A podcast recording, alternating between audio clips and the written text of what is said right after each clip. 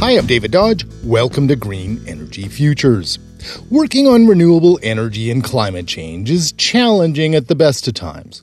But what if you could take what you know and blend fact with fiction and write a dystopian spy thriller? Hi, I'm Mark Dowson. I'm a green entrepreneur here in the UK. I'm currently working with a developer on developing solar PV on large farmland but also I'm a sci fi trilogy author, which has a climate change and renewable energy theme. So uh, you could say I'm someone who's uh, aspiring author as well as aspiring entrepreneur. Dowson has a master's degree in quantity surveying background in renewable energy, and by day, he's helping build solar projects in the UK. But when the sun goes down, this science nerd sheds the shackles of the world of engineering, spreadsheets, and budgets to work on his trilogy of books. His first book is Recognition Oxygen Debt.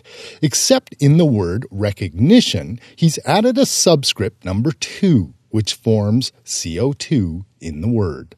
I thought of adding the two after the CO because obviously carbon dioxide, it gives that climate change theme instantly. Cognition is think, yeah? So it actually comes down to rethink. Let's rethink the way we are doing things. Let's rethink how we're doing green energy and, generation. There's a strong climate change theme in it when you instantly realize that, you know, we need to do something. The arc of the story is about a wind scientist who gets assassinated in real time and they're trying to prevent that from happening to save him because his ideas are seen to be key to stop Armageddon in the future. After Dr. Ben Richards, the wind power scientist, was assassinated, global investment headed in a different direction. The investment went to nuclear instead, yeah? And we went on a wrong path, yeah? So it's kind of like nuclear versus wind, yeah?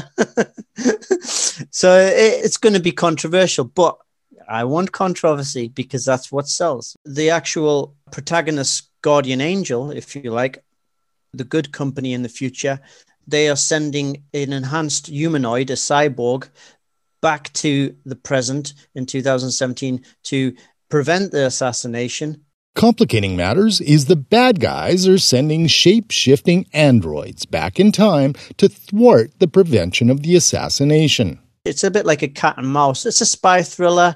It's a time travel romance. It's a dystopia. It crosses over to a lot of different genres. I asked Dowson where he got his inspiration from. I would say it's definitely got Da Vinci Code similarities because you've got the code of the Sator Square. This is another time travel portal, but it's using a factual ancient relic that is mysterious called the Sator Square. You've got the Terminator aspect because obviously you've got the androids going back from the future to the present. Dowson also cites Back to the Future and Hitchcock's Vertigo as influences. So, if you want a little climate change dystopian escapism, check out Mark's book, Recognition Oxygen Debt. It's on Amazon or download it on your phone. It's only a couple of bucks. Mark is self published, but he now has his sights on securing a literary agent, a publisher, and perhaps movie rights.